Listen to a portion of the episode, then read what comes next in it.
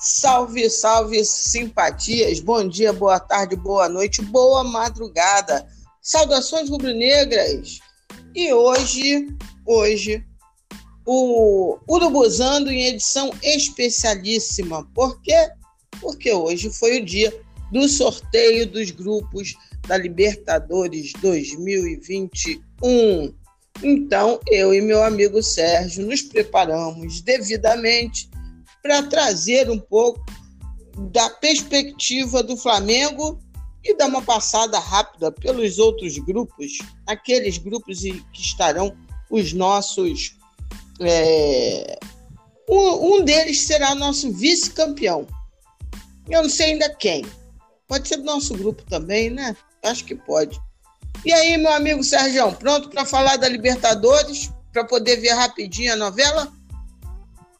Salve, salve galera! Bom dia, boa tarde, boa noite, boa madrugada.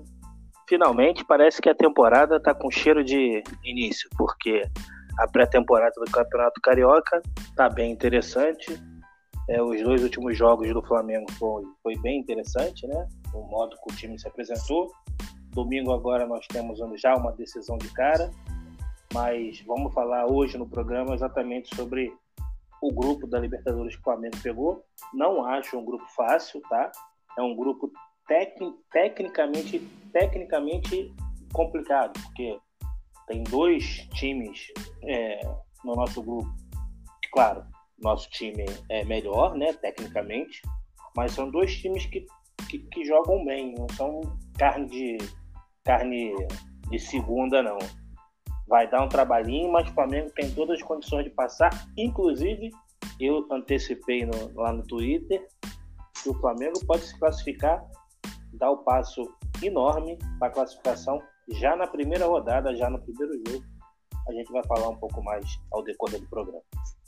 É, estou curiosa da sua teoria. No ganhou o primeiro jogo, já carimbou a, a passagem para a próxima fase. Mas enfim, vamos falar geralzão.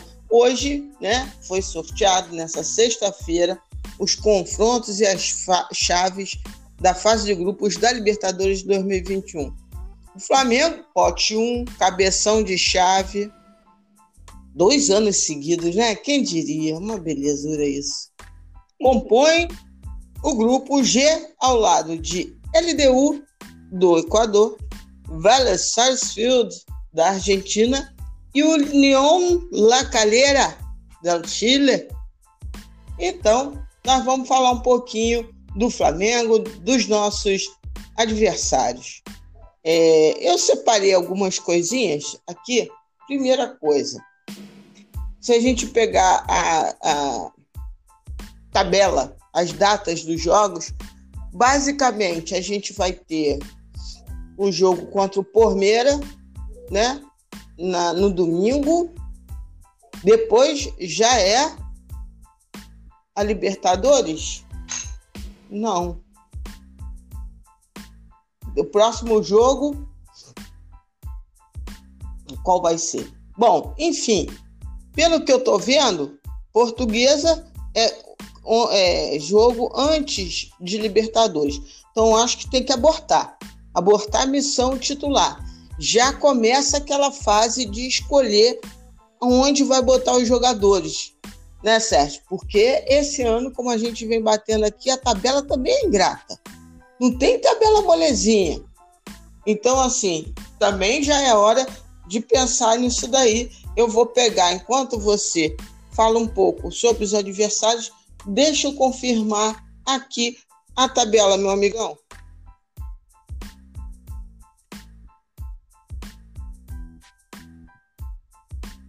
Certo?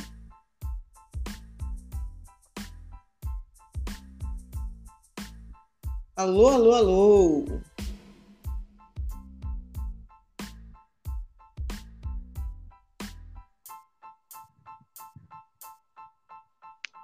Oi, oi. Oi. Oi. Tá apertando? Agora eu tô. De repente você ficou sem Não, som. Então. Tô falando o seguinte, é, é, mais ou menos nessa linha que você está dizendo mesmo. Depois do jogo da Copa do dia 11 agora, né? Tem o jogo da Supercopa. depois é um jogo do Campeonato Carioca e dia 21 de abril já é Vélez e Flamengo. Isso, é, peguei, aqui, um... É, peguei aqui direitinho a tabela. Eu tinha subido. Vai lá, então continua na tua breve lá. Vai lá. Então, dia 5 do 4, nós já jogamos Madureira, agora temos pela Supercopa decisão Flamengo e Palmeiras, dia 11 do 4, domingo. No dia 14, nós temos Flamengo e Vasco, acho que ainda dá para jogar com os titulares aí. Dia 18 do 4, Flamengo e Portuguesa, aí eu acho que já é tranquilidade para a moçada, né? Já jogar no dia 21 a estreia Vélez e Flamengo, lá é, na casa do Vélez.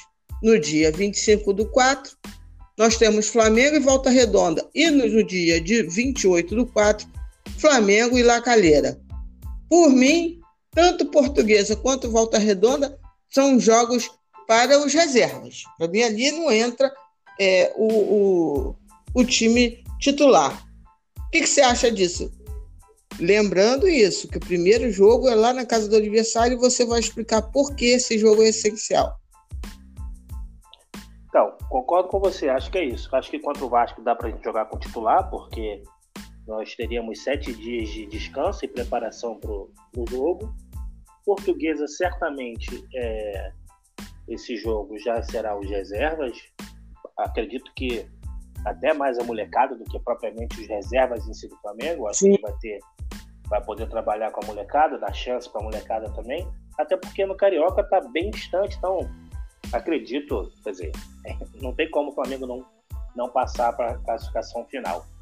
É, já o jogo contra a Portuguesa, como eu falei, que vai ser o grupo de, de reservas ou juniores, e a mesma coisa com Volta Redonda, até porque dia 25 é o jogo do Volta Redonda, só que tem Flamengo e La que teoricamente é um jogo mais fácil, mas já no dia 5 a gente já tem um LDU fora de casa, e é, e é altitude. E a gente vai, saber, a gente vai, ter, a gente vai ter que estar bem fisicamente para jogar. Vamos lá. Por que, que eu acho que o Flamengo pode já pensar em se classificar no primeiro jogo?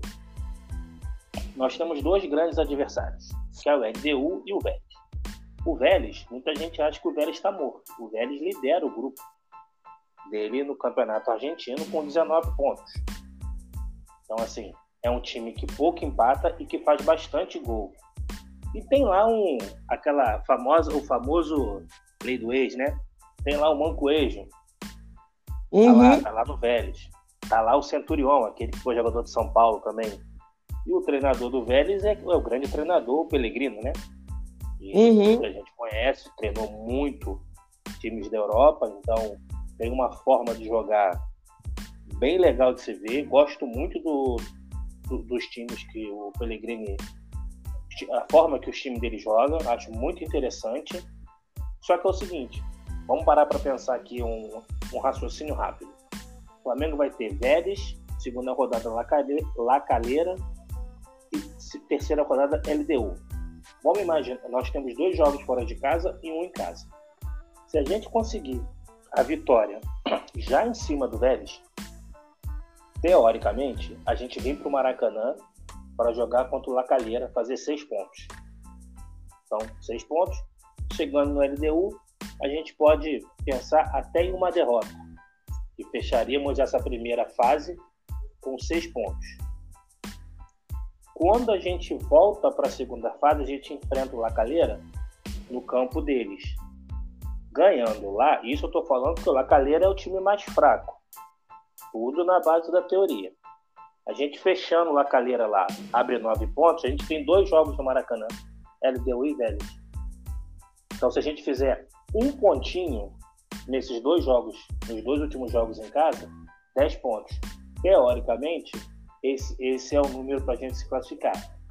Pode ser que a gente se classifique com mais pontos. Eu acredito que o Flamengo faz 14 pontos no grupo. Eu acredito que o Flamengo faça 14 pontos. Mas, é o que eu disse, para o Flamengo pensar em classificar já na primeira rodada, ele precisa vencer o Vélez. Porque a gente também tem o seguinte: infelizmente, a gente tem que pensar no contrário. a gente pode terminar a primeira, as, as três primeiras rodadas com três pontos. Porque a gente pode ser derrotado pelo Vélez fora de casa e ser derrotado pela LDU fora de casa. Por isso a importância de se vencer o Vélez.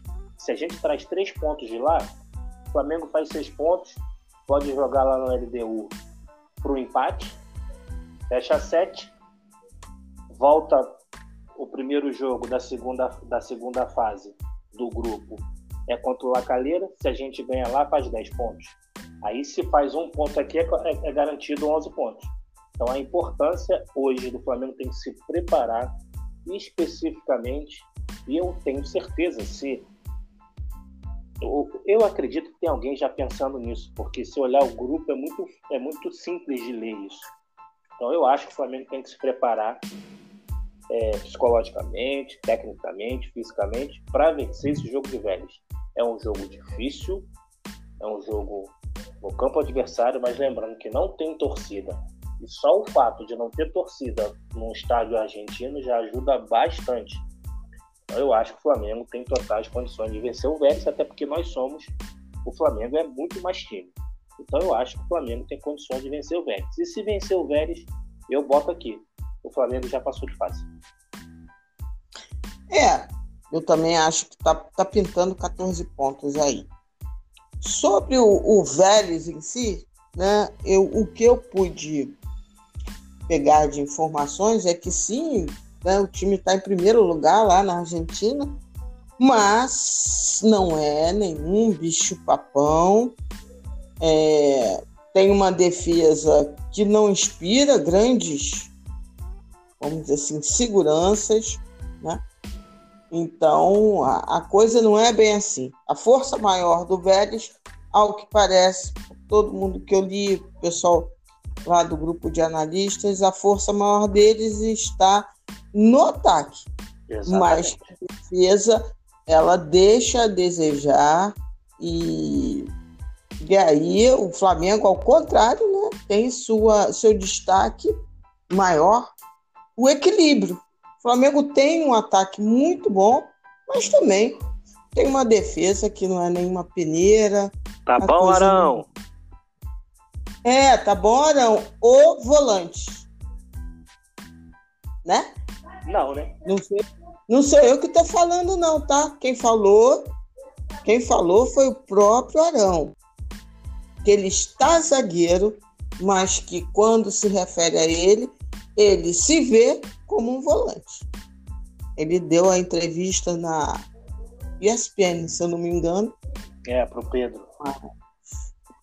É, e aí ele falou que ele, né, se alguém no, no papelzinho for botar o que é o Arão, que bote o volante.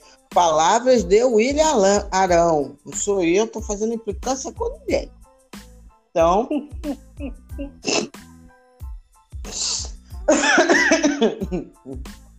então, o Vélez, ele tá bem no campeonato argentino, né? Lá no torneio dele, do Boca e de, de outras grandes equipes. Mas ele perdeu uma final para o Benfield, foi eliminado da Copa Argentina pelo Tadieres, então joga com muitos jovens. Então, Sim, tem assim, uma mescla é muito, tem uma mescla muito grande, bem interessante. Essa mescla do Vélez é bem interessante ele mescla jogadores é, um pouco mais velhos com uma galera da base, coisa que o Pellegrini adora fazer. É, concordo com, só, só, só complementando, é, você já vai, uhum. continuar. Por, a, a, o, o que eu acho em relação aos dois times que nós vamos pegar a gente vai falar mais é que tecnicamente eles não são ruins. E isso é que pega um pouco, entendeu? Não é, o Flamengo não vai enfrentar um time ruim na, na altitude. Ele vai enfrentar um time bom, tecnicamente bom, sem altitude. Então, claro que o nosso time tecnicamente é melhor, mas a gente não vai pegar um time fraco. É isso que eu quero dizer. Ah, mas raramente o Flamengo pega adversário fraco ah, em sorteio de Libertadores, né? Haja bolinha no sorteio. Puta merda. Pô, senão não seria grupo do Flamengo, né? Baba, isso daí é exclusividade do Grêmio e do Pormeira. Boca e River Eu não também. sei quem pegou a É verdade. Sendo que eu, eu acho que esse ano o Babinha foi o Patético de Minas. Acho. Acho. Nem foi o Palmeiras, não. E o Grêmio vai ter que suar certinho, porque, salvo engano, está perdendo para o Independente Del Valle. De 2 a 1 um. E também nenhuma. Pois é, nenhuma super baba, não. Mas vamos lá.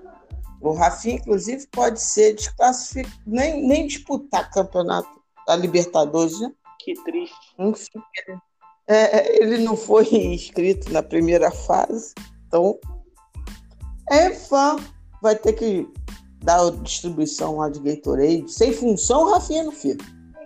Bom, na, no, no, no Vélez você já deu os destaques, começando até pelo técnico, né? O experiente Maurício Pellegrino. Tem jogadores conhecido, conhecidos como o, o Rick Álvares, que é ex-internacional de Milão, o Ricardo Centurion, em São Paulo, e o Federico Mancoejo. Lá eles descobriram a posição do Mancoejo, nosso querido Mancu. Essa é basicamente a. E jovens promissores já de, de como você falou, uma mescla boa. Lateral esquerdo de 22 anos, Hernando de la Fuente o lateral direito de 24 anos, Agostinho Mulher, meia de 19 anos, Thiago Almada, e outro meia de 19 anos, Luca Orediano, meia atacante de 19 anos. De maior destaque dos cinco, segundo um jornalista argentino. Thiago Almada, Thiago então, Almada, muito bom jogador. Vamos, tem que ficar de olho nesse jogador. Muito bom jogador. É, é isso. É um adversário que não é na, na altitude, tem tradição, não tem problema de disputar a Libertadores, né? Porque eles estão, são argentinos, o, o argentino sabe. E lembrando muito que, bem. Lembrando que o Pellegrini foi levou o time ao campeonato da Libertadores em 92, se não me engano. Se minha memória não me deixa falhar, foi isso. Eu não posso e nem te ajudar, meu amigo. volta como treinador pensando em ser campeão novamente com o time. Mas sim, ele foi campeão com o Vélez. Salvo engano, em 92. Então, então é um, é um, um, jogo que é um jogo que certamente terá seus desafios, mas é vencível. Sim. Eu considero vencível. Não acho nem. Não seria nenhum feito histórico ganhar do velho Sarsfield, desse velho Sarsfield, com o nosso Flamengo, né? Porque tudo, é, tudo é a medida do contexto atual. Dentro do contexto atual, acho que o Flamengo não precisa temer fazer um jogo. Fisicamente, o, o time do Flamengo está muito bem, né? É só fazer esse manejo de maneira inteligente, mas, porra, isso daí não, não preciso nem falar imagino que o pessoal lá esteja pensando nisso daí.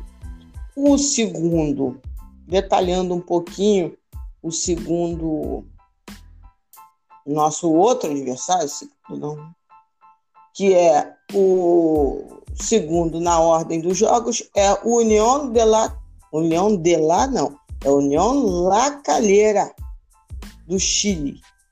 É a primeira participação deles na Libertadores clube que revelou o lendário zagueiro Figueiredo ao futebol, lendário mesmo. É, o jogador de maior prestígio que joga lá atualmente é um cara que conhece muito bem o, o, o brasileiro, o futebol brasileiro, que é o Valdívia, é o mago, é o mago Valdívia, ídolo do Palmeiras, e já bem conhecido no, no Brasil. Fundado em 1954, o clube terminou o Campeonato Chileno de 2020 em uma inédita segunda posição, que aí garantiu a vaga direta na fase de grupos do torneio continental. Mesmo conseguindo esse feito, o União trocou de técnico. Está agora o Luca. Pô, aqui tá difícil, a minha vista tá me pegando. Marco Giuseppe. Luca Marco Giuseppe. Ex-auxiliar do Biel. Substituiu... Oh, que beleza. Foi auxiliar do Ele Biel. substituiu o Juan Pablo Voivoda e ocupa a quinta posição do recém-iniciado campeonato chileno, com quatro pontos em dois jogos. Marco Giuseppe, como já falou, meu queridíssimo Sérgio, foi analista do Marcelo Bielsa no Atlético de Bilbao, integrando a comissão por trás da equipe finalista da Liga Europa e da Copa do Rei 2011-2012. Antes de treinar o União La Calera, o técnico comandava o Real Pilar da quarta divisão argentina. É... é um treinador que não tem, talvez, a experiência necessária para assumir um projeto, isso, palavras de um repórter chileno, um projeto de muito êxito do La Calera, porque é um, um, um clube diferente, né, Sérgio? É meio na linha Del Valle, né? Eles foram criados, ele, o clube foi criado, reestruturado, e hoje ele tem um projeto meio de, de empresa. Você tem mais detalhes desse União La Calera? Sérgio? Como De você... novo. Oi, como você fala? Oi? Oi. É que ficou no silêncio novamente. Fala, amigo. Como você falou, ele é um estreante na Libertadores, né? É, lá o gramado é um gramado artificial, né, de grama sintética, mas ele é diferente do gramado, isso é importante, tá? É um gramado diferente do Palmeiras e do Atlético Paranaense. Ele é um gramado mais antigo, aquele gramado mais duro, né? Então isso, isso é importante o Flamengo fazer algum treino lá, se puder, é claro, porque ou então procurar um, um, um campo de grama sintética parecido, porque ele, inclusive a bola quica mais, é completamente diferente do Atlético Paranaense e do, e do Palmeiras. É, esse time é, é, é, um braço né, no Chile de um, de um empresário argentino chamado Christian Bra Bragarnik. Tá? Ele é dono, ou dono entre aspas, né? Ele é empresário de mais de 100 jogadores na Argentina e de vários, vários treinadores famosos né? na Argentina também. Então, assim, como você disse, é um clube empresa, tá? É bem parecido no, no, no modelo do, do Del Valle. É, é um time que já eliminou o Fluminense, enfrentou o Atlético Mineiro também já, já eliminou o Fluminense. É, e o jogador mais famoso lá é o, é o Valdívia. Então, assim, o Valdívia foi contratado agora, há pouco tempo. Entrou no segundo tempo do último jogo agora, fazendo sua estreia. É um clube que a gente não adianta dizer que conhece, porque a gente não conhece. Eu, por exemplo, não nunca, tinha, nunca tinha ouvido falar. Isso pode ser um problema. A sorte é que nós pegaremos ele o primeiro jogo é, dentro de casa. Aqui. Né? Então eu acho que o Flamengo tem totais condições de vencer. Mas como disse o, o grande, né, o grande jornalista, um dos melhores sobre futebol sul-americano, porque para mim ele dá aula, não sei se você concorda, você já viu ele falando, é o Eugênio Leal. É, ele é muito bom, ele conhece profundamente o, os times sul-americanos. Ele fez uma trend no Twitter hoje, falando praticamente de todos os clubes. Praticamente não, ele falou de todos. E alguns detalhes de melhores jogadores, jogadores é, para prestar atenção. Então, e hoje eu vi um debate que há muito tempo não via de alto nível na ESPN com Paulo Andrade, Paulo Calçade, Eugênio Leal, Gustavo Hoffman e não, só eles, só esses quatro mesmo. Foi um debate altíssimo, foi um, um programa. Até porque a ESPN não tem muito mais do que isso, não, né? É, foi um programa de altíssimo nível de pessoas que têm um conhecimento profundo sobre futebol. Então, são três caras que vale a pena escutar. E, e mais é a gente aguardar, tentar ver se sai. Eu vou até procurar uns vídeos na internet para ver se eu vejo um pouco desse time do Lacaleira. O treinador, ele estava na terceira divisão e como ele tem ele é empresariado por esse por esse dito dono, né, de alguns jogadores argentinos e treinadores, traz ele para poder é, fazer esse trabalho da base. É um time que gosta de jogar com a posse de bola também, muito parecido com o Del Valle. Isso informações do Eugênio. Tem alguns jogadores de destaque, né? Alguns bons jogadores, mas nada que o Flamengo não consiga ganhar. Então eu acho que o Flamengo tem totais condições de vencer e vencer bem. Inclusive, eu acho que ele pode ser, o Lacalheira, um time que possa definir uma classificação em saldo de gol. Ah, ele é, o, o Calheira tem pinta de ser o time dos seis pontos. E o saldo de gol né? pode ser importante. É, mas, né, sim, como você mesmo falou, a gente não sabe muito bem como é que os times estão, não, não, não mete medo, não está nem tão bem assim no campeonato chileno. Tem o Valdívia e tem os destaques do atacante Nicolás Orejana, o zagueiro Vitor Gonzalez e os meio-campistas Matias Fernandes e Ariel Martinez. É, Matias enfim, Fernandes, é um, aquele? Um time... Matias Fernandes, ah, não sei. Ah, isso você não pegou? Ah, imagino que não. Mas, enfim, não sei. Me parece ser o time dos seis pontos no caso aí. Né? E para fechar, um time nojento, mas ao mesmo tempo um time pelo qual tenho muito carinho. Né? Gosto muito. Tenho sempre uma alegria quando eu falo essas três letras. Eu abro um sorriso. Fico meio triste, mas também fico feliz. Esse aí foi aquele Meu time querido. que brincou no brasileiro, não? É, aquele time mesmo. Isso daí, isso daí. Tu matou a charada. Daí vem o meu bem-querer, o meu certo, a minha certa simpatia pelo LDU de, do Equador, né? Coisa bonita. Me traz boas lembranças. Ao mesmo tempo não traz. Então o LDU essa, essa incoerência. Foi nosso rival em 2019. Ó, já é auspicioso.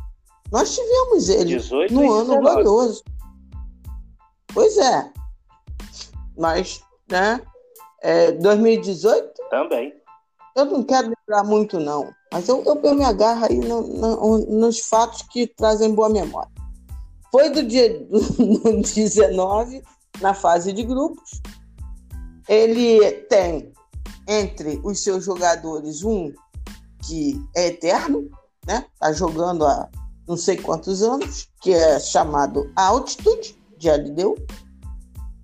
Tem 2.850 metros de altitude da capital equatoriana. O técnico é o Pablo Repeto, que não é nenhum, né?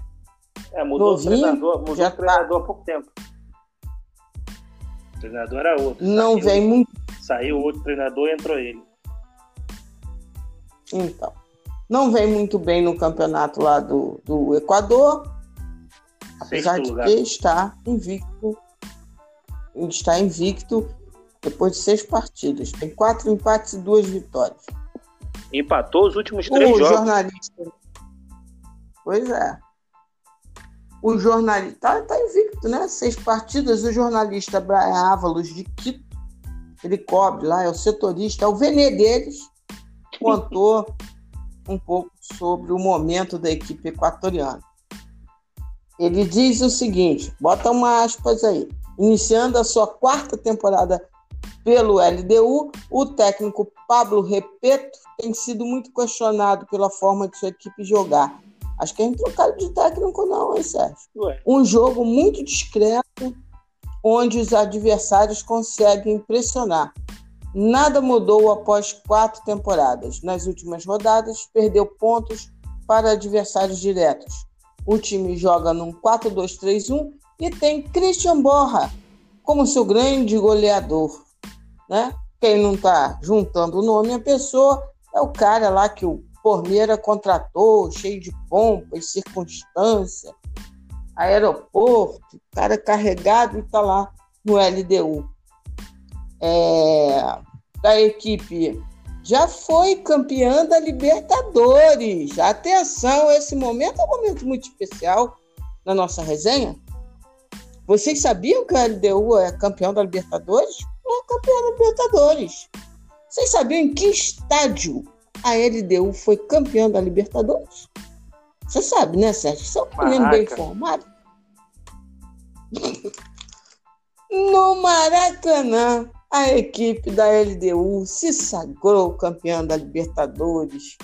Uma festa no Rio de Janeiro. Mas como, Lília? Uma festa do Rio de Janeiro? Quito, Equador, por que isso? Porque o adversário foi o queridíssimo Fluminense né? Então, teve essa. É... Ah, não, olha como é que eu também faço confusões na vida. O Christian Borra não é o Borra do não, Palmeiras, não. não. É. O Christian Borra é o nosso Exatamente. Borra. Olha, veja bem, eu estava escutando Borra, Borra, não estava ligando o nome à pessoa. O Borra do Palmeiras eu acho que está lá na Colômbia é, ainda, né? Deve estar. Ah, esse é o nosso queridíssimo que não fez porra nenhuma no Flamengo. Troço estranho. O homem, eu mal lembro dele jogando no Flamengo. Você lembra dele? Eu não lembro, não. Vou ser bem sincera. Lembro um pouquinho. Se eu não lembro, é porque ele só me aborreceu. Eu não lembro, não. Do jogo dele, eu não lembro, não. Dele, agora, vendo a imagem, até me lembra alguma coisa. Mas do jogo dele, lembro não. Olha, veja bem, é o nosso Christian Borja. Quer dizer, não é mais nosso, graças ao bom Deus. Né? O, o, o Christian Borja jogou aqui no Flamengo também. Quem não jogou? Em 2010. Eita, nós. Mas hoje ele é o principal destaque da LDU. Então, como temer um time que tem Christian Borja como principal destaque? o principal destaque, pelo que eu estou vendo e pelo que você falou, é a altitude, né? Vamos ser bem sinceros. É, então. Também acho, concordo. Mas a LDU, independente de nomes, é um bom time. Se você pegar as duas últimas Libertadores que ela jogou, no caso, as duas que eu digo, 18 e 19, até a 20 mesmo, é o, a base do time é praticamente a mesma. Tá? É... O time é um bom time, não é nada fora do comum. Só que além de ser um bom time, tecnicamente é um bom time, tem altitude. Então, é, ainda bem que ainda que é o último jogo, então você pode fazer dois resultados anteriores que te dá tranquilidade para enfrentar a LDU. Ruim seria pegar a LDU já de cara na altitude. Então você já vem aí com o ritmo da Libertadores e sabendo o que você pode dosar, o que você não pode dosar num jogo de, de lá nas alturas, que é alto, hein? 2.800 é alto, não é, não é, não é, não é tão. É, faz, uma, faz uma diferença, a bola faz diferença. A única coisa que eu acho que a gente tem de vantagem em relação aos nossos adversários hoje, do nosso grupo, é a torcida. É, você enfrentar o Vélez na Argentina sem torcida, enfrentar ele deu é, no, no, em Quito sem a torcida, a gente tem uma vantagem bem boa. A mesma coisa, esses times têm vantagem. Vantagem não. Tem condições no Maracanã de vir aqui também sem torcida. Mas acho que como o Flamengo tecnicamente é melhor, você pegar um time desse que também é bom, mas que você não tem a torcida que incentiva, porque eu respeito todos os torcedores brasileiros, mas não há torcida parecida com torcedores argentinos, para mim, tá? Gosto pessoal, não há. Os caras são foda. Então, Eu discordo, mas tudo na bem. Argentina são foda pra torcer, entendeu? Eles podem depois vaiar o time, tudo. Mas os caras gritam, cantam o jogo inteiro, diferente de muita torcida aqui no Brasil. Diferente de muitas. Isso eu até concordo. pra mim, pra mim, não existe torcida melhor que a torcida. Claro que a do Flamengo pra mim é melhor no sentido de que eu sou flamenguista e a torcida do Flamengo pra mim é maravilhosa. Mas a torcida argentina é uma coisa assim que eu acho que é fora do comum, é absurdo. Mas voltando aqui, não acho que eu é assim, não é que eu estou cabreiro ou achando isso, achando aquilo. Eu sinceramente não acho que o clube do Flamengo é um, é, é um grupo fraco, muito pelo contrário. Acho que a gente vai enfrentar dois times muito bons, muito bons, que é o LDU e o Vélez. O LDU ainda tem uma vantagem, que o melhor jogador deles é a altitude, e time brasileiro tem uma dificuldade enorme, enorme, de jogar na altitude. Não só o Flamengo, mas todos. Todos. E a gente sabe por quê. E ainda tem uma, uma situação que a gente ainda precisa pensar, né? A gente vai levar os nossos os jogadores para uma altitude, claro que isso é uma outra conversa, uma altitude, jogadores brasileiros, alguns, que tiveram Covid há pouco tempo. Então a gente não sabe se isso vai afetar na parte respiratória. Eu acredito que afetará. Não estou dizendo do Flamengo especificamente, mas estou dizendo dos clubes brasileiros que estão na disputa que vão enfrentar a altitude. Infelizmente a gente não sabe. A gente sabe que o Covid afeta a parte respiratória. E na altitude, tudo que você não consegue é respirar naturalmente pela altitude. Então pode ser que seja prejudicial a alguns jogadores. Se Deus quiser, nada demais aconteça em relação a isso. É, a LDU é uma base forte que vem fazendo boas, boas, boas campanhas na, na Libertadores. Não acho que vai ser uma baba, é um jogo difícil, por isso a importância de se fazer seis pontos antes de enfrentar a LDU lá, porque se a gente for para lá com seis pontos, a gente não precisa atacar. É, claro que o Flamengo não vai jogar trancado lá atrás, né? essa não é questão. Mas ter a tranquilidade de que a gente não joga pressionado a buscar um ponto ou buscar uma vitória. Se a gente faz três pontos aqui, dois, três, seis pontos aqui nos dois primeiros jogos, a volta no segundo turno, entre aspas, né, do grupo, a gente pega o Lacalheira fora de casa. E isso eu estou falando porque a gente ainda não viu o Lacalheira jogar. Pode ser que o Lacalheira jogue muito, até passe de fase. E aí? A gente está dizendo, ninguém aqui é engenheiro de obra pronta, a gente está dizendo em relação a um clube que pouca gente conhece. Acredito que a maioria das pessoas não conhecem esse clube e a gente acha que, pode, que vai ser uma baba. Pode não ser essa baba. Eu acho que vai ser baba.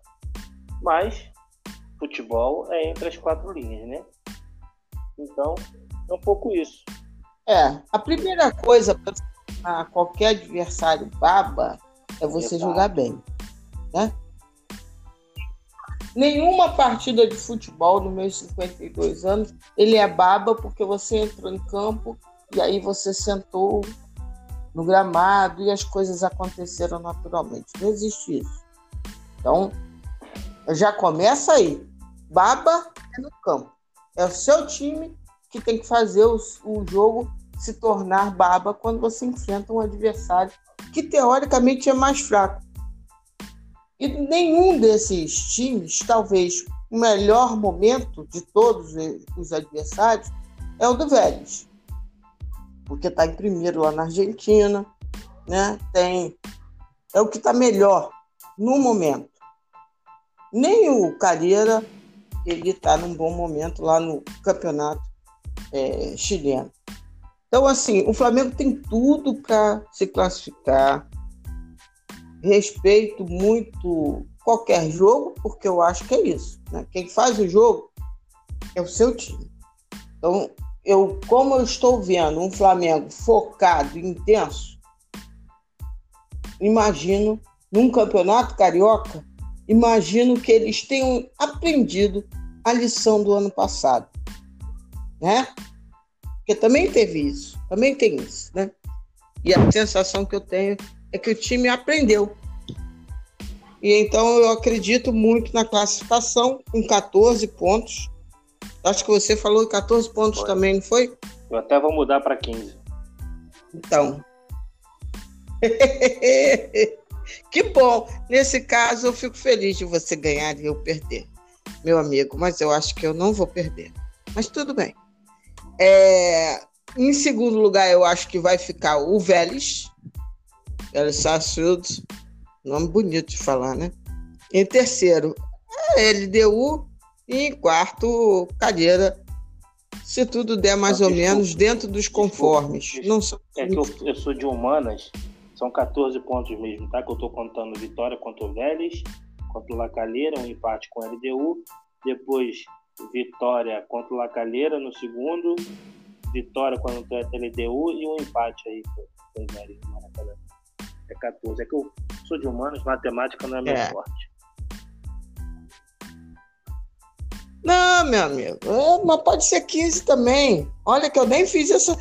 Eu nem fiz essa, essa, essa coisa toda tão certinha sua, não. Eu só imaginei que nós vamos fazer sete pontos na primeira perna, sete pontos na segunda perna.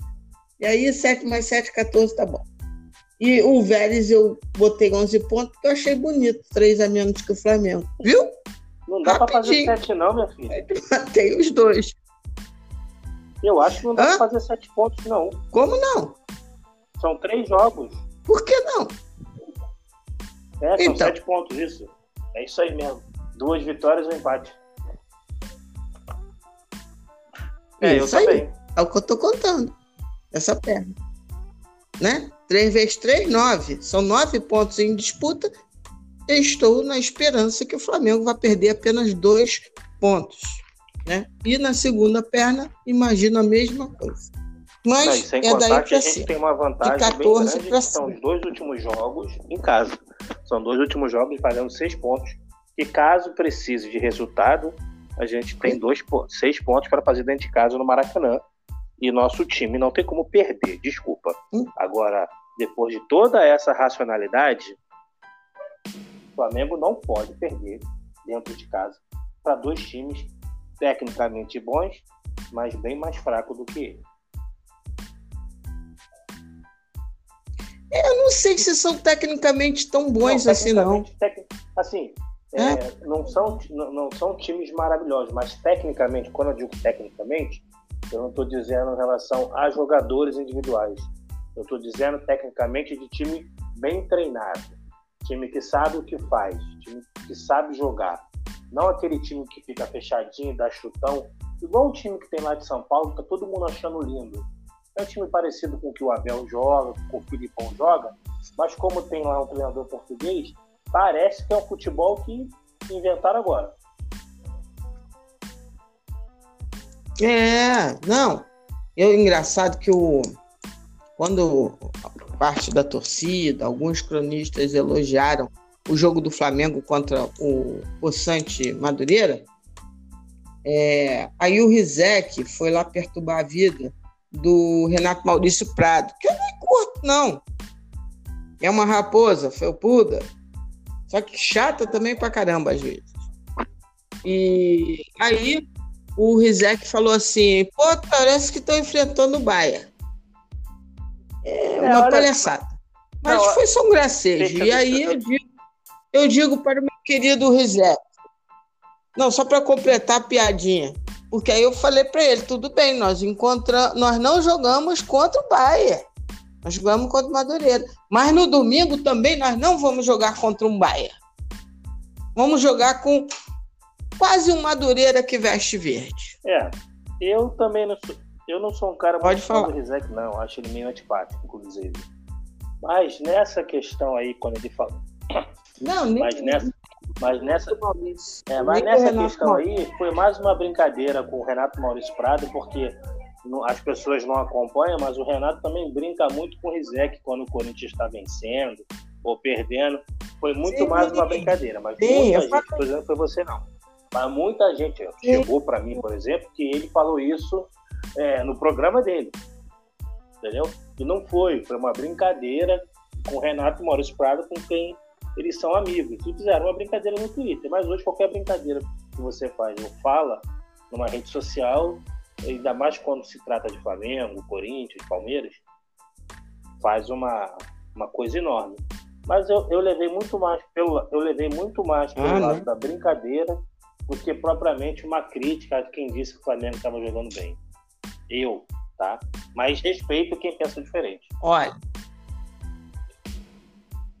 eu tenho certeza que foi uma brincadeira. Ponto. Certeza. Mas, sabe aquele ditado? Né? Toda brincadeira tem um fundo de verdade. De maneira... É, na galhardia, na galhardia, ele... Você acaba falando algumas coisinhas para aí você pode lançar a mão disso. Oh, mas eu estava só brincando. É, tem tem um fundinho aí. Mas não tenha dúvida para mim também que foi uma grande brincadeira. E aí eu também na brincadeira. É, e na brincadeira eu falo, ele tem toda a razão. Nós não jogamos contra o Bayern, nós jogamos contra o Madureira.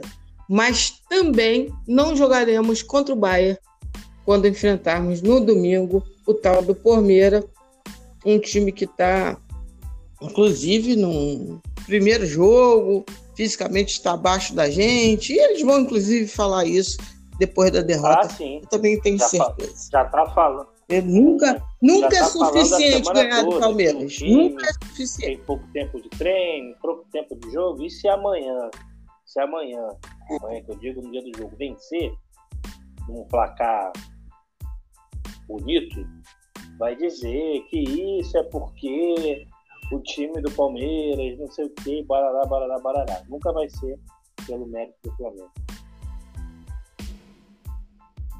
É. Daí, daí a gente já está acostumado. Desde o primeiro jogo, verdade seja dita, o Flamengo tem mostrado um bom nível de futebol. Obviamente que eu também não sou uma pessoa iludida. Ó, traz agora o Traz agora o City que, que, a gente mais, vai dar uma puxa pra cair. É, não é bem assim. últimos jogos não foram os gols, as jogadas plásticas, nada disso. O que mais me impressionou foi o Flamengo fisicamente. Eu acho que o Flamengo soube aproveitar muito bem a É, a, a intensidade. A intensidade e o foco da moçada realmente foram e pontos dá, muito positivos e, e espero que, continue assim. Se tiver fisicamente bem. E isso vai, e isso vai fazer um jogador novo, se o Flamengo continuar nessa batida fisicamente, como foi em 2019, vai fazer um, um jogador lá de 2019 brilhar em 2021 como brilhou em 2019. Estou falando do Bruno Henrique. Aguardem. Se fisicamente esse cara tiver na ponta dos cascos, podem esperar um Bruno Henrique muito parecido com 2019, porque ele precisa estar fisicamente muito bem. E se ele tiver, o Flamengo ganha absurdamente. Só acho que o, só acho que o Rogério tem que tirar ele é, lá mas... na ponta. Deixar ele isolado lá na ponta. Não dá para fazer isso. É, vamos ver, vamos como é que ver como é que eles vão gerenciar isso daí, porque tem uma grande diferença entre a temporada de 2019 Sim, e essa temporada. Mas se fisicamente o Bruno Muito. estiver bem. É um desafio tremendo. É um desafio tremendo. Acho que vai ter que ter uma gerência de elenco muito boa. E aí reside a minha principal dúvida em relação ao Rogério Senna. Mas isso Toma, só o tempo vai dizer. Eu, eu tenho. Mais um ano. É, é engraçado isso. Eu não achava isso dele. Mas o Gabigol parece de novo estar tá com sangue nos olhos. É, ele tem sempre sangue nos olhos, né? Isso daí não, nunca se pode falar do, do Gabigol, não. Mas eu acho que o Senna vai ter que ser inteligente até nisso. Por isso que eu estou falando. Para mim, para mim. Nós ainda não fizemos esse, esse podcast, mas, para mim, o principal, as minhas principais interrogações em relação ao Rogério Senna é como ele vai gerenciar o elenco do Flamengo nessa temporada tão difícil. a equipe é o nosso queridíssimo Arnaldo, ele fala que o Rogério Ceni tem um problema seríssimo em gerenciar o vestiário. E ele não está errado. O Rogério Ceni, como jogador, era um cara difícil. É, a gente está falando de alguém que conhece muito bem o São Paulo e conhece muito bem o Rogério, né? Então, é uma coisa que ele diz. É. é mas, é, mas o meu temor em relação ao Sene é talvez o reverso do que ele apresentou em toda a carreira dele. O meu temor não vai na linha do, do Arnaldo. É, talvez no justo aposto disso. Né? É, o, o, o Rogério está naquele momento chave como treinador. Acabou de, de, de, ser campeão brasileiro, com um elenco como o do Flamengo, e ele seguiu a linha, a meu ver, em 2020, de achar o time, conseguir equilibrar as lideranças do grupo, que tem lideranças né, óbvias e claras. Sim. Aí meu medo é ele ficar refém do que aconteceu. Entende o que eu quero dizer? Não é nem por ser prepotente, ou não, quem manda aqui sou eu, ou porque eu sou o capitão. Não, não. Eu acho que nesse caso ele está fazendo o caminho inverso. E aí eu tenho certos. Tenho certas interrogações. Não, não me ganhou, isso, né? por isso que eu digo assim. Ah, tá começando, tem muito futebol pela frente, a gente vai ver. E isso aí vai ficar bem nítido ao decorrer do, dos jogos. Pois é. Porque vai ser preciso, sim, utilizar o elenco de maneira inteligente. Então, vamos ver. Vamos dar uma passada rápida nos grupos, Sérgio?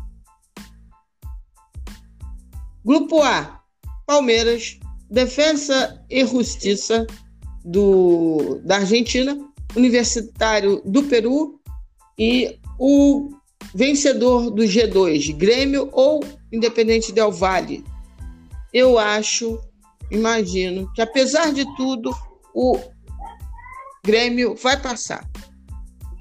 Ainda acho, apesar da derrota do Grêmio hoje. É, foi 2 a 1 um, acho que talvez eles consigam. Então, é um grupo que, para mim, é falsamente molezinha. Um falso moleza.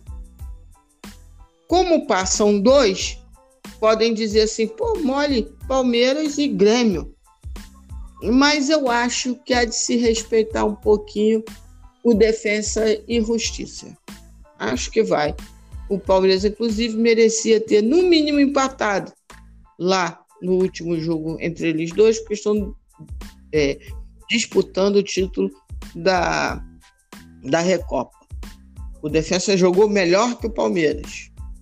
Mas, enfim, a princípio, Palmeiras passa fácil e se o Grêmio passar pelo IDV, tem chances de também se classificar nesse grupo.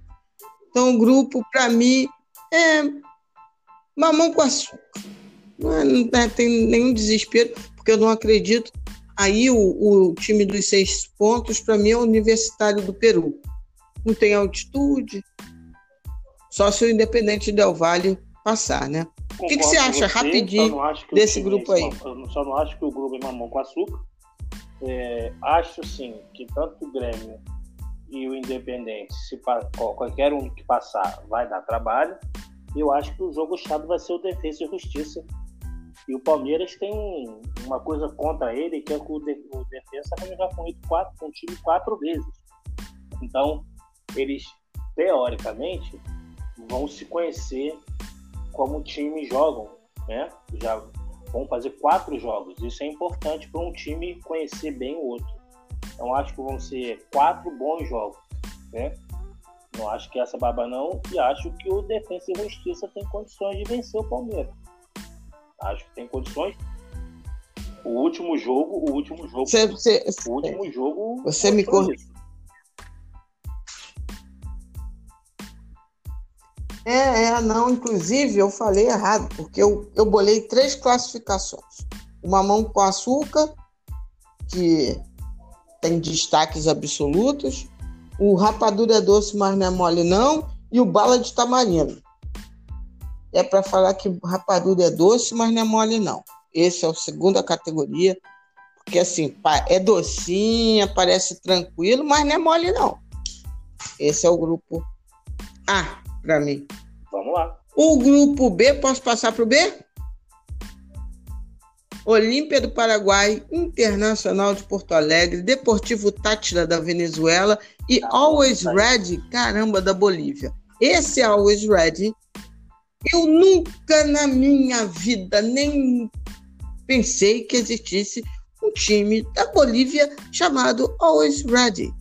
Então, para mim, ele é o tal do time seis pontos, que praticamente todo time, todo grupo tem. Daí é para todo mundo ganhar, né? É, é um grupo que, para mim, o destaque possa ser internacional, mas eu não tenho uma ideia de como está o Olímpia do Paraguai. Não vou estudar esse grupo, né? Porque o grupo do Flamengo é o único que a gente estuda de verdade. Deportivo Tátira, né? Tem seu pequeno nome e esse é Always Red. Então, para mim, passa internacional é. e alguém. Eu não sei como é que estão os times. Então, para mim, em termos do internacional, esse sim é um grupo mamão Concordo, com açúcar. É a princípio. Que acho que o Inter passa. Se o Inter jogar o futebol que o Del Valle conseguiu jogar uh, durante essa temporada, vai ser um time chato de se enfrentar. E acredito eu que com o time que o Inter tem, ele consegue fazer bastante ponto nesse grupo aí. Tem tudo, o Inter tem tudo também para ser o, o, o, time que vai mais pontuar, porque eu acho o grupo bem fraco.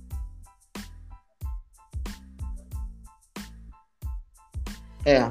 Ah, olha, eu vi uma partida do Inter, eu vi o Grêmio, é, o Grenal, né? Uma, um jogo ruim. ruim. Nossa, mãe do céu. O Internacional tá, tá longe do IDV ainda. Muito trabalho, muita relação ainda do, do, do querido Miguel, treinador Miguel lá. Ângelo Ramírez. O, como é que é o nome, gente, dele? O Mar. É isso aí. Grupo C, Boca, Barcelona do Equador, The Strongest da Bolívia. Esse eu tenho nome estranho, mas eu conheço porque ele é bem tradicionalzinho na, na Bolívia. E o que vai sair do G4? San Lourenço ou Santos?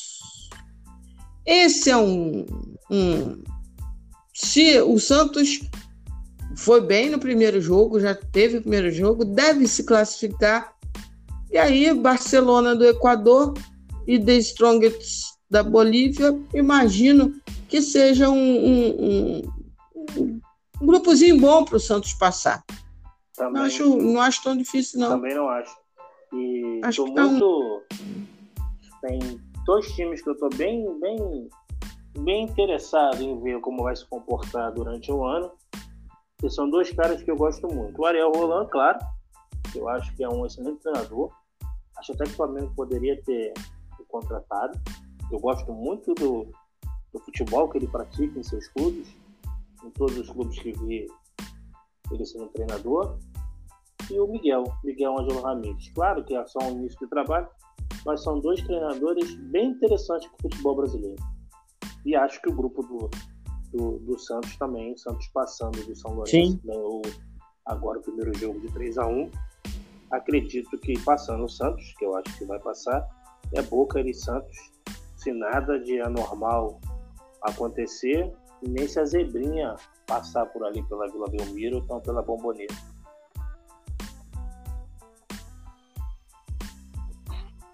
Também acho. Esse é um mamãozinho com açúcar Sim. para Boca e para Santos, né? É... Grupo D, River, nosso queridíssimo River, Independente de Santa Fé, da Colômbia, Fluminense e o vencedor do G3, que é Bolívar, versus Júnior Barranquilla. Aí é River Plate disparado, né? E, mas é um grupozinho Exatamente. que o segundo colocado pode ser qualquer um. Qualquer um. Né? É um grupo estranho. Isso, é mamãozinho com açúcar é, só pro River Plate. Bastante jogadores, né? O Galhardo, o Galhardo tá montando lá uma nova do, do River. com jogadores da base, o que ele gosta muito de fazer. E como você falou, a, a, a segunda a segunda colocação vai ser uma briga ali de foice entre os três. Eu ainda acho que se vier o Júnior Barranquilha, as chances enormes do Barranquilha ir para ser o segundo colocado.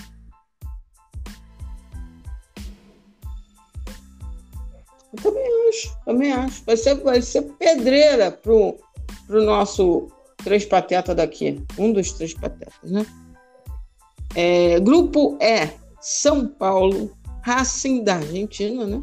Sporting Cristal do Peru e Rentistas. Essa, ano a gente está descobrindo os times com os nomezinhos maneiros. Aqui, em tese, é muito tese, em tese, é Racing em São Paulo. Pode fechar as portas. É, pois é, para mim é uma mão com açúcar. Sem, de repente, o esporte em cristal pode aprontar para o São Paulo, é só. Para mim, é... não é Racing também. Enfim, é aquele banana. mamão com açúcar, mas fique de olho. Porque em tese, é, em tese, nós temos aí dois destacados, né? São Paulo e Racing, vamos apostar neles, mamãozinho com açúcar. Grupo F, Nacional do Uruguai, Universidade Católica do Chile, Argentino Júnior e o G1, que é Libertar ou Atlético Nacional. Esse é um grupo que não tem brasileiros, coisa raríssima, porque você basta não ser muito medíocre que você está na Libertadores é da América, ridículo. sendo um clube brasileiro, um clube argentino, né? Vamos ser sinceros. É, mas grupo tudo bom esse. É, para mim, isso daí é, poderia ser. Dos quatro tem chance. É, um grupo bom, né? Muito competitivo. Não, Ali, aí eu não cravo muito, assim, dois destacados, não. Nem vem com o G1, quatro, porque é Libertar o Atlético Nacional. É, briga de fogo. É, aí é bala de tamarindo mesmo. É aquela coisa dura, azeda e você tem que bater para chupar. O grupo G, nosso grupo, né? Grupo do Gol, grupo do Gabigol, Flamengo, LDU, Vélez e União La Calera do Chile. Então, para eu, para mim e Sérgio, Flamengo classificado com 14 pontos. Os outros, vamos ver lá, Vélez e LDU devem disputar a segunda colocação. Eu acho que o Vélez é, deve ficar com a segunda vaga. Não é isso, meu querido? Beleza, vamos lá. Grupo H, que é o último grupo. Cerro Portenho do Paraguai, Patético de Minas, América de Cali da Colômbia e Deportivo Laguaria da Venezuela, que eu também nunca tinha ouvido falar. Caramba! Bom, aqui, Patético se deu bem, eu acho. Eu acho que o Patético se deu bem. Eu acho que ele se classifica mas. É, deixa quieto. Deixa o homem trabalhar, Sérgio. Pô, você fica com essa coisa de não dar tempo é para os treinadores. Isso é uma coisa muito velha. Entendeu? Você tem que ser um analista moderno. Tem que dar tempo. Deixa o homem trabalhar em paz. Deixa ele botar lá o. o como é que é o nome? E o Rabelo de centroavante. Ele precisa fazer as coisinhas dele. Deixa ele na paz Pô, Tietê, pô, descobri essa semana que o Tietê conserta meio campo. Descobri. Bom, aqui eu acho que é patético. E, pô, pode é ser Cerro ou América de Cali, porque eu não sei como é que eles estão. São dois. Cara, não sei, não tenho a mínima ah, ideia mesmo. Tô sendo bem sincero. Tenho a mínima ideia. É. Ah, o El Tigre. É o Tigre. Nossa, é o Tigre. Ah, gente. Nossa, é o Tigre. Hoje eu ouvi falar nele. Exatamente. O pessoal mais novo, é o Tigre Ramírez. Não é isso, Sérgio? E foi, foi uma época é, gloriosa, uma época que torcer era um ato de fé. Caraca, nem fala, nem fala, porque eu vou ter que lembrar do time do, o time do Ipatinga que veio todo pro Flamengo Walter Minhoca e companhia. É. Ah, Deus. Deus, Deus. Eu acho que o Altigre foi na mesma época que o primo do Messi, não foi não?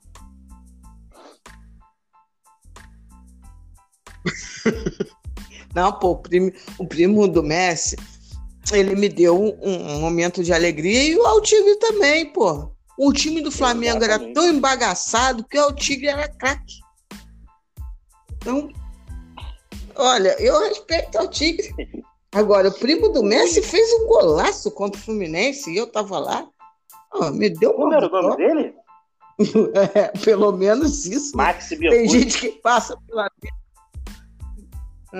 Tem gente que passa pela vida é Max Biancucci. Tem gente que passa pela, pela vida para ser. Eu sou da, eu sou da Bom, época. eu ia falar uma outra eu, coisa, eu melhor não. Melhor não misturar. Sendo na Gávea, o famoso Roma.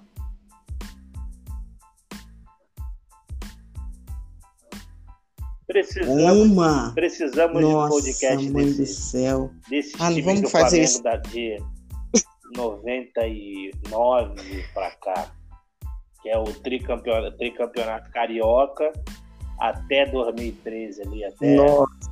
o Flamengo dar essa. Precisamos de uns dois, três programas para falar desses times do Flamengo e mostrar para uma galera aí que o Flamengo não começou em 2019, não.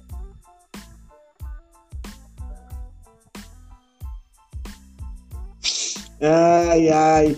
Torcer é um ato de fé, mais do que nunca mais do que nunca.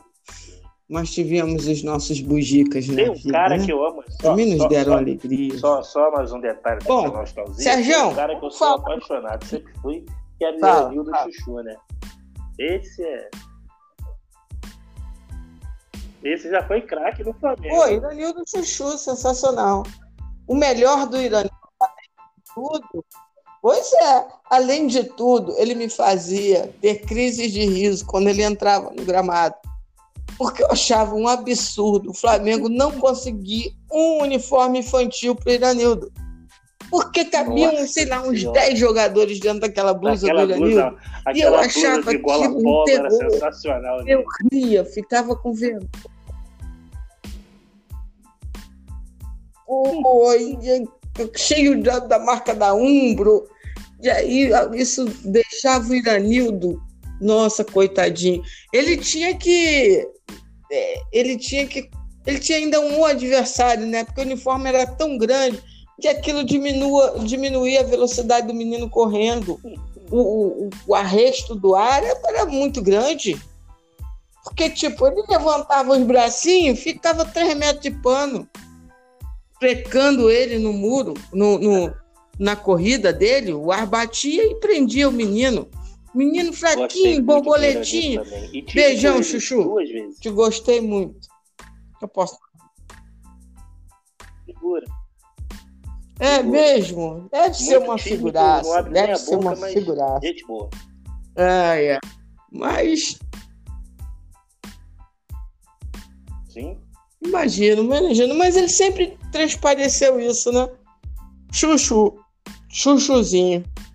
Então, vamos seguindo, porque amanhã, amanhã não, mais conhecido como domingo, Sérgio, tem dois eventos. É, tem às 11 horas da manhã, vai ter Flamengo e Palmeiras, e à noite, à noite eu vou estar para duas, três pessoas, quem sabe, é, testando meu cardápio, fotografando as coisas para botar no iFood. Se Deus quiser, está mais perto do que estava. Ainda falta, mas eu vou conseguir, meu amigo Sérgio, se Deus quiser. Então, teremos 11 horas Flamengo e Palmeiras, ao que tudo indica, em Brasília. O jogo praticamente já está assegurado. Aqui no Brasil a gente não pode sempre, sempre tem que deixar uns, né, uns 10, umas 10 gramas de dúvida, mas parece que vai ser lá mesmo. E além do jogo, tem uma novidade para essa decisão.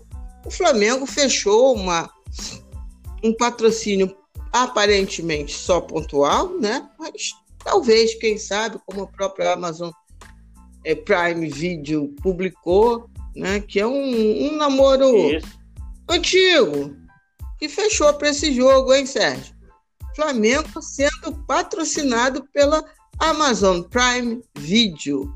Ó, rolou, rolou o crush. Vamos ver se pinta namoro por aí, casamento. Eu gostaria muito, porque eu acho que cria sinergia em várias áreas entre Flamengo e Amazon. É, um frescor de, de alta, alto profissionalismo rondando ali as gáveas, a gávea. Então eu fiquei um, bem feliz com esse patrocínio, hein, Sérgio? Né? Esse é o grande problema.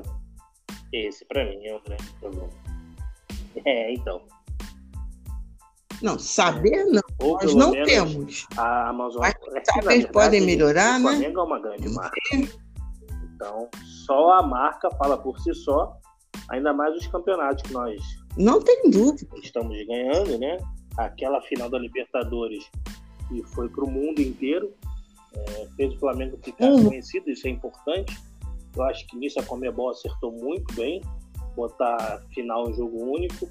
Eu não gosto de jogo único, tá? Eu estou dizendo só na, na parte de, de marketing, de você mostrar a sua final para o mundo. Botou num horário que deu para que dá para pro, os países europeus também poderem ver o jogo, porque a Libertadores não passava para lá, porque era muito tarde. Então eu acho que a Comebol nisso ela acerta no caso de Marte financeiramente. Isso te traz uma projeção e é importante que o Flamengo esteja sempre ali, é, na final especificamente. Ganhar ou perder, tudo bem. Mas o importante é estar ali, é viver aquele momento ali, aonde várias marcas querem expor, né, porque vai estar passando não só para o continente sul-americano, mas para o continente europeu.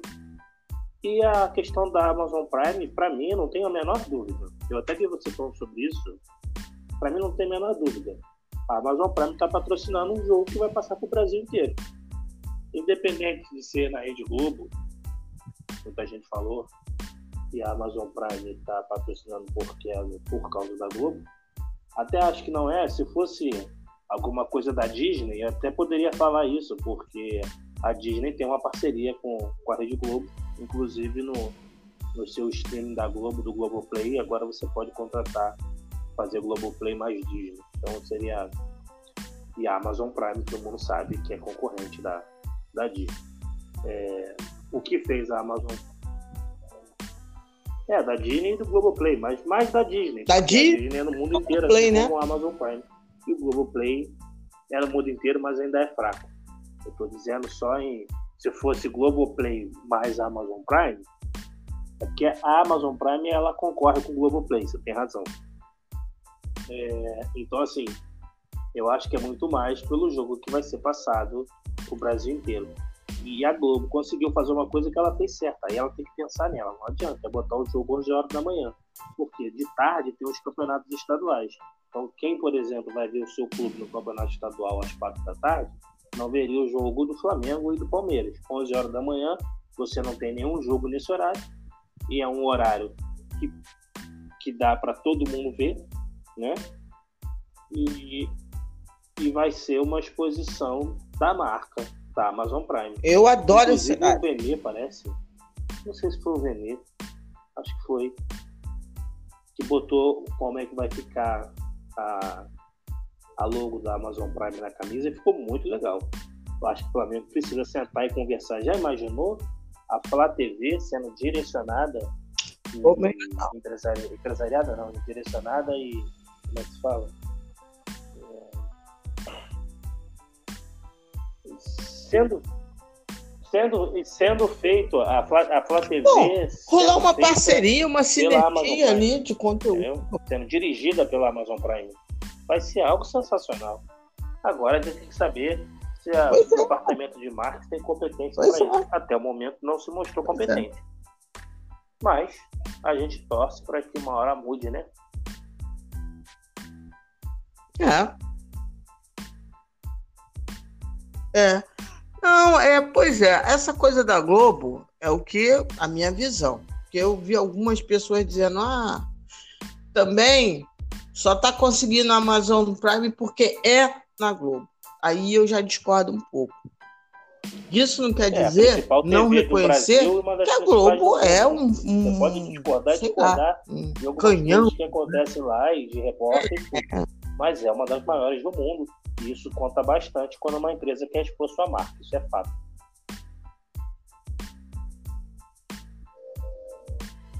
Eu não tenho é, nenhum problema. eu, eu, eu confesso, eu não, eu não gosto tenho nenhum problema. Tá? Eu Hã? Eu tenho vários problemas com a Globo, como eu tenho com a Record, como eu tenho com a SBT, como eu tenho com as TVs abertas do Brasil. Né? Eu tenho 52 anos. Eu acho que eu nunca vou perdoar a Globo. Acho que jamais. Quando sobe os créditos ali e eu vejo, por exemplo, Ali Camel, aí é que eu não. Mas enfim, eu tô falando aí é Lilian Porto, a pessoa. Mas isso não quer dizer que eu não reconheça o poderio comercial da Globo. Pô, você não precisa ser idiota. E também não chamo Globo lixo. Como eu falei, é... o meu problema é generalizado em termos claro, de TV aberta, né? Eu poderia dizer aqui todos os problemas com cada uma da TV. Então, eu não tenho problema nenhum. E aí a minha observação não é porque eu tenho esse problema com a Rede Globo. Eu reconheço o, o fator potente da Globo. A Globo é uma potência. Aí é fato. É uma potência no Brasil desde lá para os meados de 64, né? Mas enfim.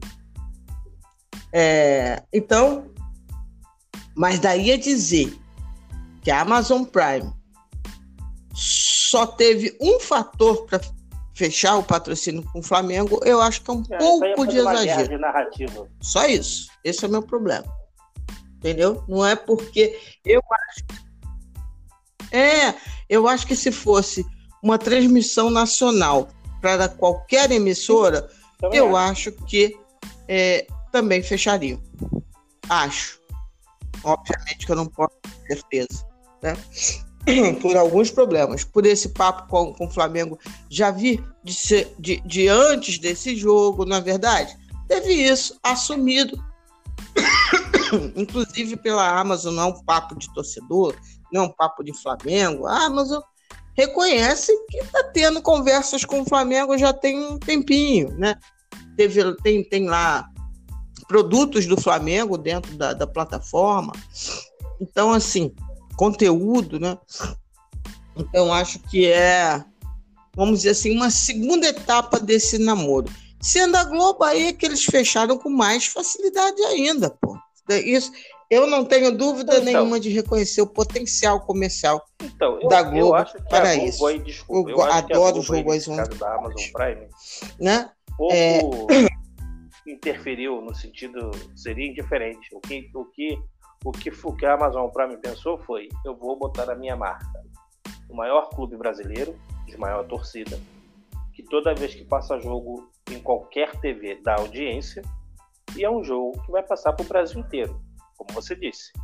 Se fosse na Record, na SBT, em qualquer lugar, iria passar. Até porque você não, não espere a Globo fazer propaganda da Amazon Prime no comercial do jogo, ou a não ser que a Amazon Prime compre o comercial. É possível até que compre.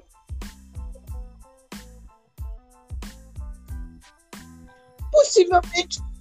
Não, eu acho que é o contrário até. Eu acho que ela hum, pensou assim: bom, ao invés de comprar um espaço Sim. nesse jogo, eu vou comprar o Flamengo. Isso é mais barato.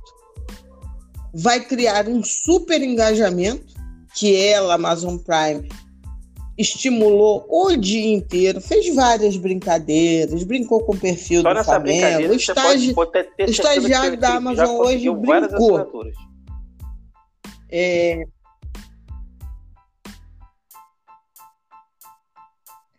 Não tenho dúvida, conseguiu, conseguiu. É... é o, famoso, o famoso evento teste. Fez promoção de filme, olha, conseguiu seguidor. Uhum. Eu também. É, conseguiu seguidor e eu tô seguindo a Amazon, né?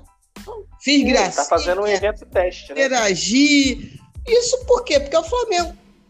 Se passasse na Globo. É, se passasse na Globo. Ou Sim. se patrocinasse o Palmeiras, eu não faria nada disso, correto? Se, vai, se passa no intervalo da, da Globo, o um anúncio da Amazon. Amazon. Então, então, assim, reconheço o potencial da. o poderio da Globo, reconheço que ela é um fator de qualquer coisa, é, mas eu acho que nesse caso, especificamente, esse namoro do Flamengo com a Amazon claro não. não. é de hoje e não Sim, foi fechado patrocínio só porque era Globo. Talvez também porque era Globo. Qualquer interior que você for do Nordeste, que tenha televisão, se você botar uma anteninha lá com um bombril, a primeira TV que vai pegar é a Globo. Então aquele cara que está lá, que usa a internet, ele quer atingir aquele povo lá também, que aquele povo Sim. pague 10 reais de mensalidade da Amazon Prime. E a marca Flamengo, e você pega, a gente está falando de um time que é no Brasil inteiro, onde o Flamengo joga, o Flamengo tem torcida. Então, você tem uma Amazon Prime fazendo a parceria com o Flamengo. E isso aí vai ter vários casos, fecha-se uma parceria, um contrato de patrocínio realmente, não só esse pontual, você pode ter certeza. É, o maior exemplo são os bancos que vêm patrocinando o Flamengo. Os caras, quando botam a marca no Flamengo, o que, a, o que aparece de gente abrindo conta. Assim foi com o DS2 e assim está sendo com o BRB a quantidade de assinaturas de contas abertas que foram feitas com esses dois bancos não está no GP. Eu conheço várias pessoas, vários amigos meus flamenguistas que abriram na época conta no BS2 e agora estão indo para o BRB. Uma merda. E, e, isso com o nosso marketing sendo sabidamente, né? pois é, subaproveitado, mas é isso. O Flamengo é uma força que um não. dia, um dia teremos ali. E a questão do marketing não foi só nessa gestão, não. Eu acho que nenhuma gestão do Flamengo conseguiu explorar assim de maneira aí, querendo ou não, não tem, não tem é, maximizada o potencial do Flamengo. Ou que eu, ou porque profissionais não eram tão bons, ou porque nós tínhamos profissionais porque, muito bons, mas que não tiveram as condições de necessárias de desenvolver um ótimo Para mim, tem trabalho, dois né? departamentos no futebol que precisam ser com pessoas contratadas, funcionário contratado, o marketing e o futebol.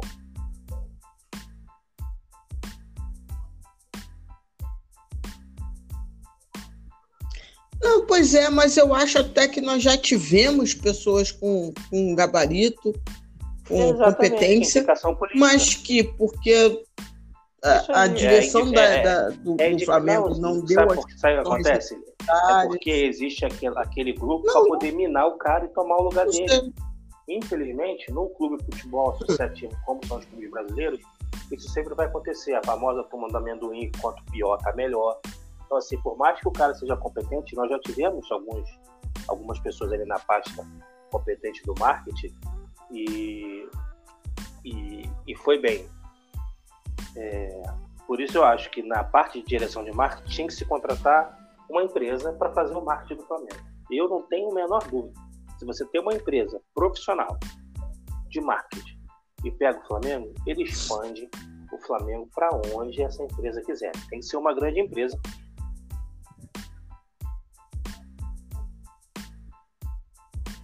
O Flamengo agora contratou uma empresa. E, ao mesmo tempo, está desde não sei quando, acho que de é, janeiro de 2020, sem um diretor. Aí botou o anúncio no LinkedIn, que eu até conversei um dia no, é, com, com, com um profissional E aí ele falou, Lídia, problema não é LinkedIn. O problema é que se você lê o anúncio que foi posto no LinkedIn, você tem certeza que a coisa não, não é feita de bom nível. Não, não é feita de bom nível porque assim foi é um texto é, vago, ao mesmo tempo complexo, que aí você, Lília, tá lá de bobeira, entra no LinkedIn diz assim, pô, eu, eu, posso, eu posso pensar em fazer isso daqui.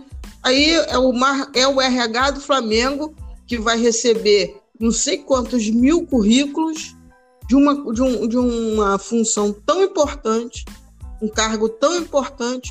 Nesse caso, que, que não é, é uma empresa, o, o Flamengo sendo empresa, é uma empresa isso de é futebol. Então, assim, o ideal ali, no caso, seria um headhunter. Não por conta, não por conta de que o LinkedIn é errado, é ruim. Ai, droga. Mas porque o Flamengo ele está contratando alguém que não, não, não, diz respeito à sua função principal, né? Uhum. Não tem, não tem um sim para contratar um, um, um jogador de futebol? No caso, deveria ter um headhunter auxiliando a contratar um bom profissional de marketing do Flamengo. E o pior é que nessa época da pandemia seria muito, muito bom para o Flamengo ter um departamento de marketing muito bom. O Flamengo poderia estar fazendo dinheiro, mesmo com essa época de pandemia, fazendo dinheiro, é, mudando a forma de se comprar os nosso torcedor, é, trazer os, os, os torcedores, ó, estamos na pandemia, a gente não pode, não pode, não pode ir ao estádio, mas o valor do ST vai ser X, você vai ter desconto Y na camisa e, Y em qualquer produto do Flamengo.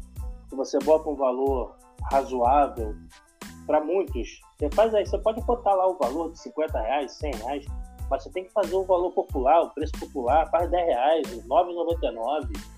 A Amazon Prime é uma baita de uma empresa e a assinatura do, do, do Amazon Prime é 9,90.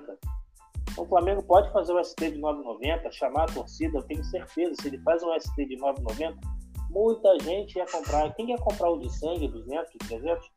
E para isso você precisa ter um marketing que pense, mas é um marketing que pense no social também. Por isso que Hoje tem muito empreendedor social. É o cara que ele quer ganhar dinheiro, óbvio que ele quer que a empresa dele alavanque, que ele ganhe dinheiro, porque ninguém quer trabalhar de graça, ninguém quer ser um empreendedor para não ganhar dinheiro para ter prejuízo. Mas você pensa também naqueles caras lá de cima, mas você também faz um pensamento desses caras aqui de baixo, que é a galera de baixa renda que não pode pagar aquele valor lá em cima, mas você empreende para ele para que ele possa se sentir dentro do clube, entendeu? Você fazer que esse cara que mora numa comunidade, não, não digo só comunidade, num bairro como Campo Grande tem, a gente sabe que esses, esses sub-bairros do Rio de Janeiro tem pessoas que ganham bem e pessoas que ganham mal. Tem pessoas que ganham muito bem tem pessoas que ganham muito mal. Então não é só em comunidade, é em vários bairros de Campo Grande, da Penha, Bangu, Realengo, que tem gente ali que pode pagar 10 reais por mês no boleto muita gente não tem cartão de crédito, aí você só pode fazer o sistema cartão de crédito. Você não tem um carnê, o cara paga um carnê. Ah, mas ele vai atrasar. Tudo bem, se ele atrasar, ele não vai ter. Ele não vai ter como ter fazer parte. Para fazer um carnê, o cara pagou tudo bem. E tem o seguinte, eu acho que eu acho que tem alguns economistas no Brasil, isso é uma outra conversa, que não pensaram no seguinte, que não pensaram no seguinte, pobre é aquele cara que paga mais certo por que, que tu acha que a Casa é. Bahia cresceu? A Casa Bahia cresceu com aquele cara que não tem cartão de crédito, que ia lá fazia o carnê e pagava o carnê de 18 vezes certinho. Mensalidade ali de 70 reais, 60, 80 reais, pagava certinho o carnê. É só pensar um pouquinho, basta empreender socialmente que você vai conseguir trazer essa galera que torce para o Flamengo, que tem menos, menos poder aquisitivo, se sentir fazendo parte do clube. Eu acho que isso seria muito importante. Para isso, você precisa de um cara que pense nisso. E hoje o Flamengo definitivamente não tem. Desculpa, me alonguei um pouco.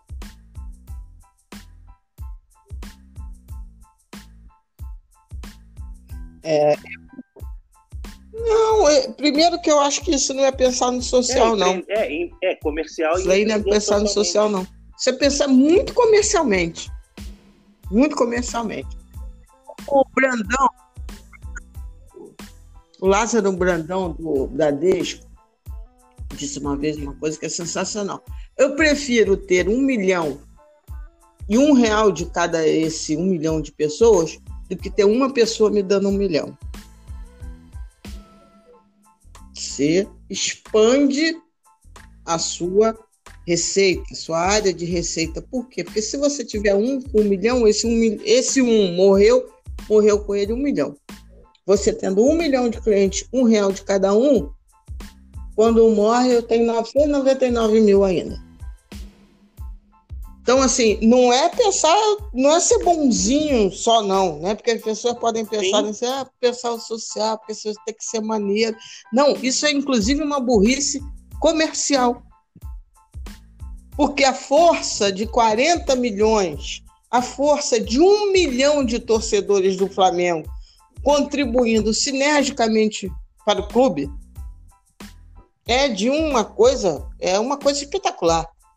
O Flamengo foi um dos três últimos clubes, um dos três clubes que mais perderam sócio torcedor nessa pandemia. E não foi só pela pandemia. Porque teve clube que na pandemia ampliou o seu número de sócios torcedores. O Flamengo perdeu 50 mil sócios torcedores. O Internacional de, de Porto Alegre ganhou sócio torcedor. O Patético de Minas ganhou 32 mil sócios torcedores. Ah, mas eles compraram um monte de jogador.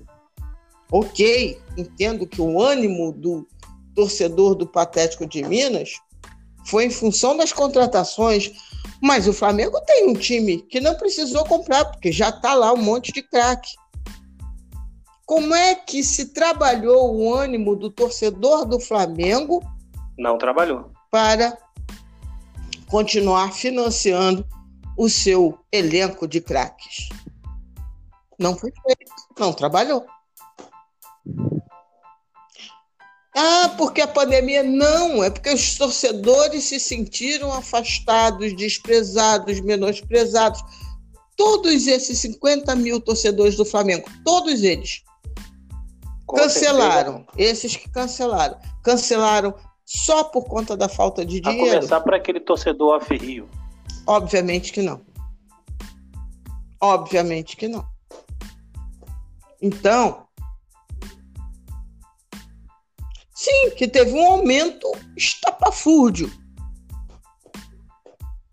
Aí o Flamengo trocou isso pelo Flamiguinhos para a pessoa ganhar uma mochilinha um cartãozinho. Ok. Exatamente. Então, mas para pensar nisso, meu amor, não precisa ser diretor de marketing, né?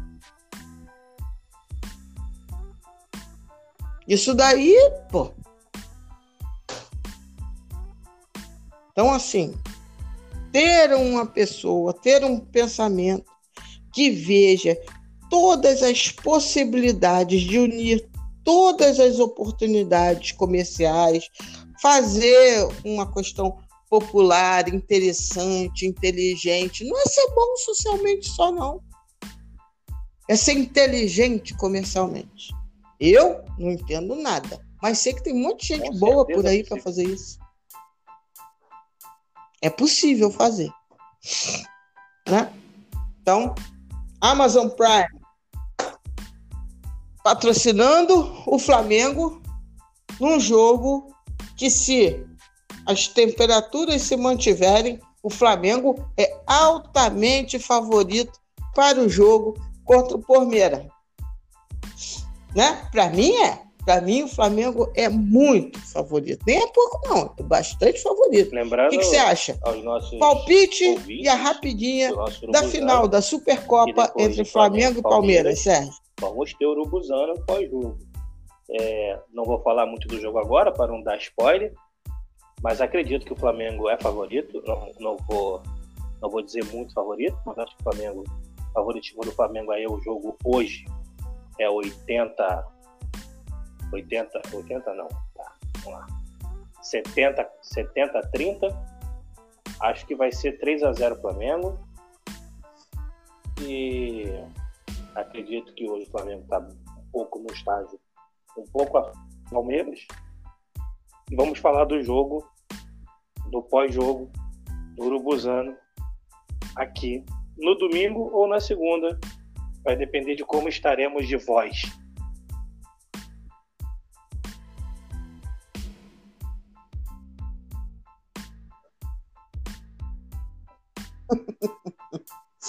ai, ai. Vamos lá, meu amigo. Bom, esse foi o especial da Libertadores. Falamos sobre cada adversário dessa primeira fase, que se Deus quiser, o Flamengo vai passar sem dar taquicardias maiores na gente, né? Então fizemos aquele panorama dos outros é, grupos também. Ao longo da jornada da Libertadores, vamos trazer é, também convidados especiais, especialistas em futebol sul-americano. Como hoje era um geralzão, eu e Sérgio mandamos e mandamos muito bem, como sempre. Sérgio, beijo para você, meu querido. Tudo de bom. Que Com Deus certeza. continue Valeu, galera. Mais um Buzano para conta. E vamos, vamos, vamos, lá. Domingo ser campeões novamente, né? Tudo tem mais. E a gente vai conversando mais sobre os jogos da Libertadores que vem por aí. A temporada promete, temos o nosso time pronto para fazer mais uma boa temporada e marcar história no nosso clube. Saudações rubro-negras, beijo do gordo.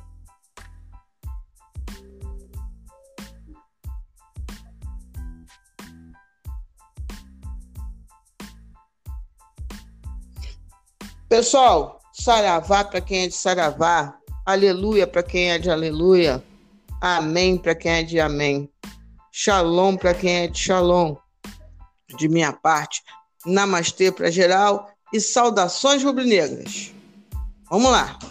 Ah, eu vou participar é, amanhã, às 5 horas da tarde, de uma live com um torcedor palmeirense. Fui convidada hoje. Coloco lá no Twitter aonde que vai ser essa peleja entre eu e o porquinho. Beijão, pessoal.